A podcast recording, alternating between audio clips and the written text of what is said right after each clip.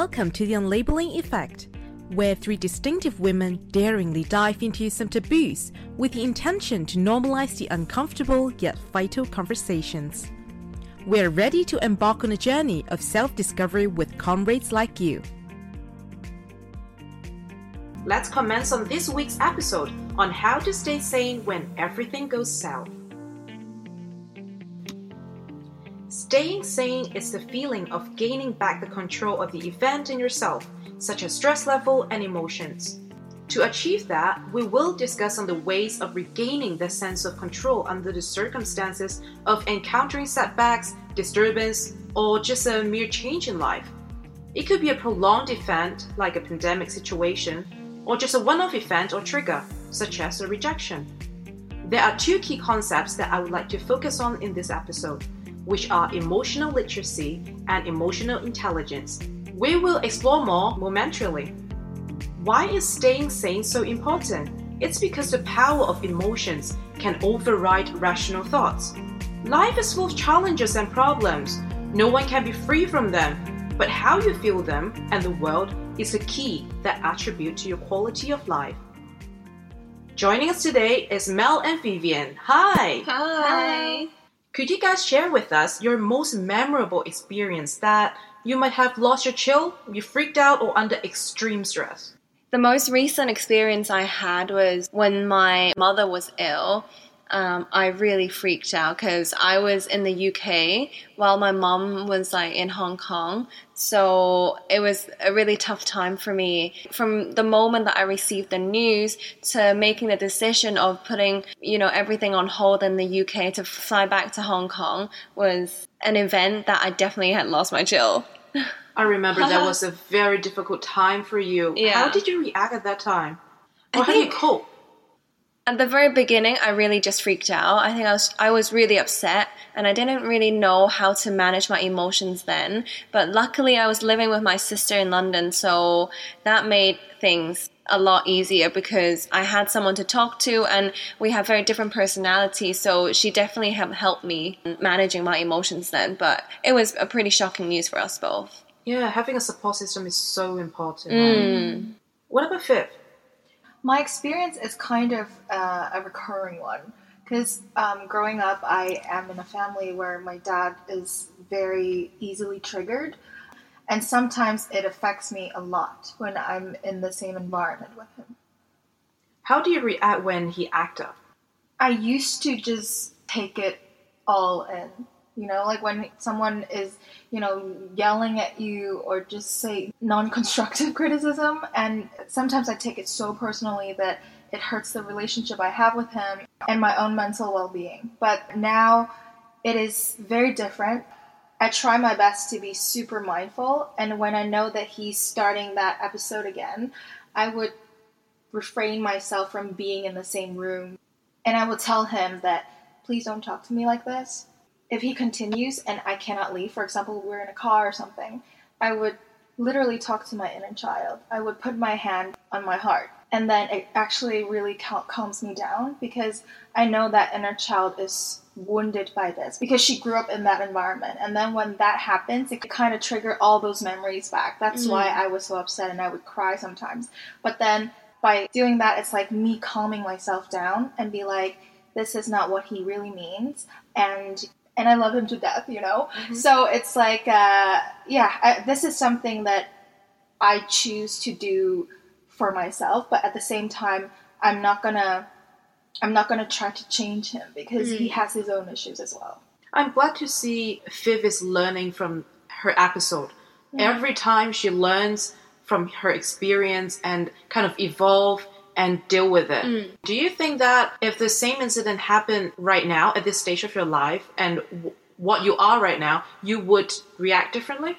I think I would react differently, or at least I would hope so, um, from what I've learned from the last incident.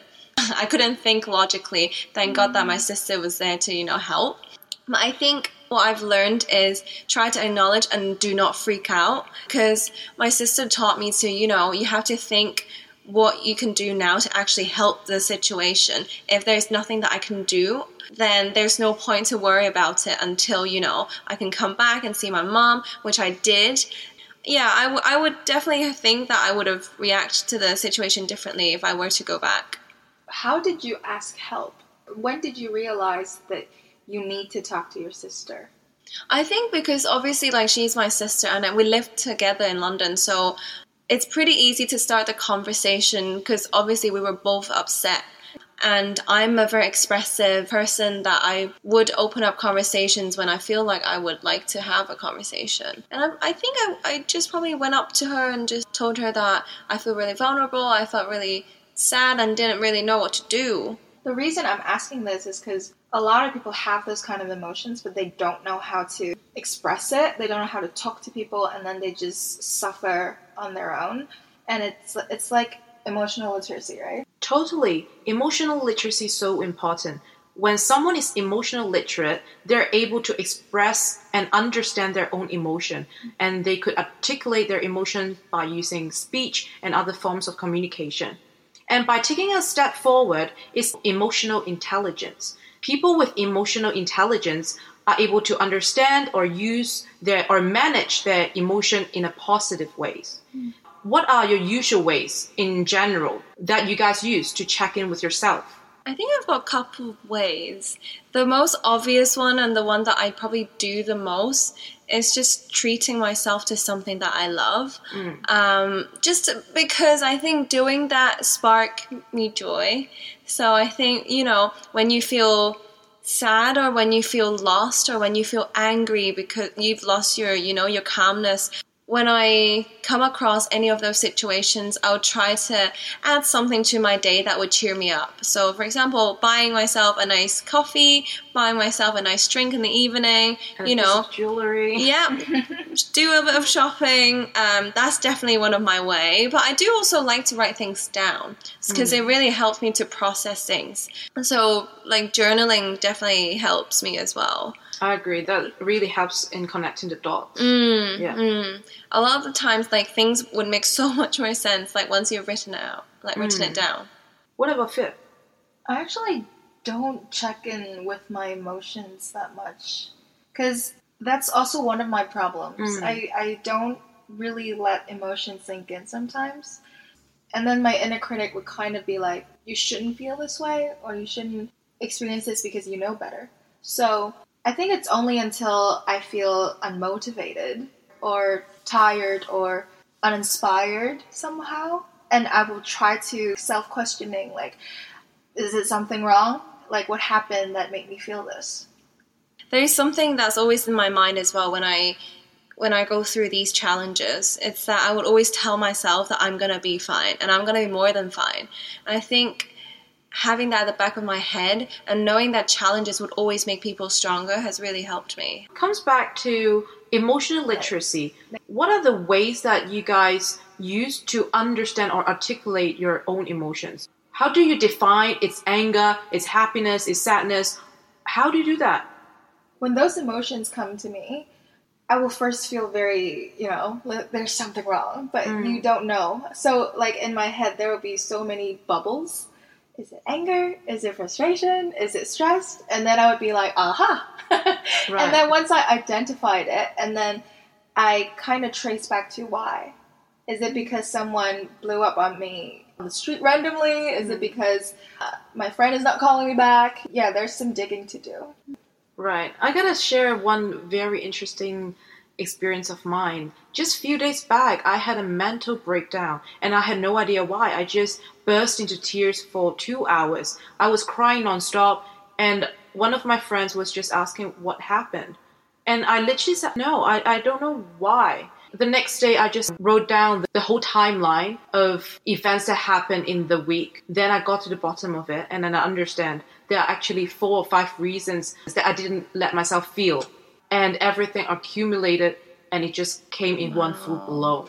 So basically, it's like managing yourself as well. It's like putting down calendar. It's about tracking your emotions. Mm. It's like managing a project, really. So it's like those data that you get, and then you kind of know that there's something that you need to work on. Exactly. So that's why by being emotional literate, me and Mel are pretty similar. We have to scribble things down and to make sense of it and connect the dots. Turning to emotional intelligence, This is something, it's like taking a step forward by managing your emotion even there's attack from the external environment. For example, like Vivian, your dad is an angry person and sometimes he would just lash out on you. Mm-hmm. How could you manage your emotion right now and what are the ways? The first step is to really accept the reality. The reason why I was I was so traumatized by it is because I thought I have to make him feel better. I thought I it's my responsibility to calm him down sometimes and and um, and it, and I got so stressed. And then now that I prioritize my mental well-being first, like it actually worked out for me. For example, if I said, "If you continue to do this, I will have to leave," and sometimes he gets he's more calm, but sometimes he gets even more angry. But then I just have to do what I got to do. You have to prioritize yourself first. It's really to set boundaries as well. I think sometimes it's not let like your irrational mind take over what's actually important or what's the best for that situation. And I think those emotions are sometimes hard to handle because they're so familiar. It's like it's happening again and then red flag. Yeah, and it started a long long time ago. It's like more than 10 years ago. Yeah. So I just remember what my sister said like to me at that very moment. She was like just think like what's actually going to help the situation. Mm-hmm. And if you actually have the calmness to think, then I feel like it really would help a lot of people, you know, to not just like put that emotions and turn it into anger or turn it into like sadness because you could probably better to actually put that energy that you have to actually help the situation instead of wasting time to be super upset. Of course, it's normal to be upset. If I were in the situation again, I probably would only allow myself to be upset for a while, you know, for for a, just a good amount of time, but not too much, because otherwise it's just draining and it doesn't help anyone. There's a saying that uh, is a good reminder for me, or maybe for the audience as well, is that when you look back in five years' time, is that matter gonna matter? If it's not, then don't worry right now.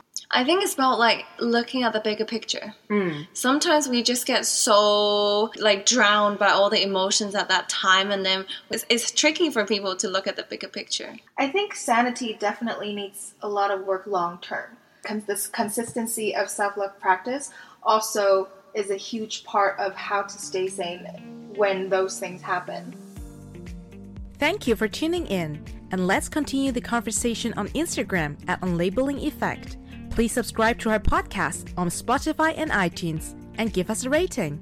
Until then, dare to feel, dare to be real.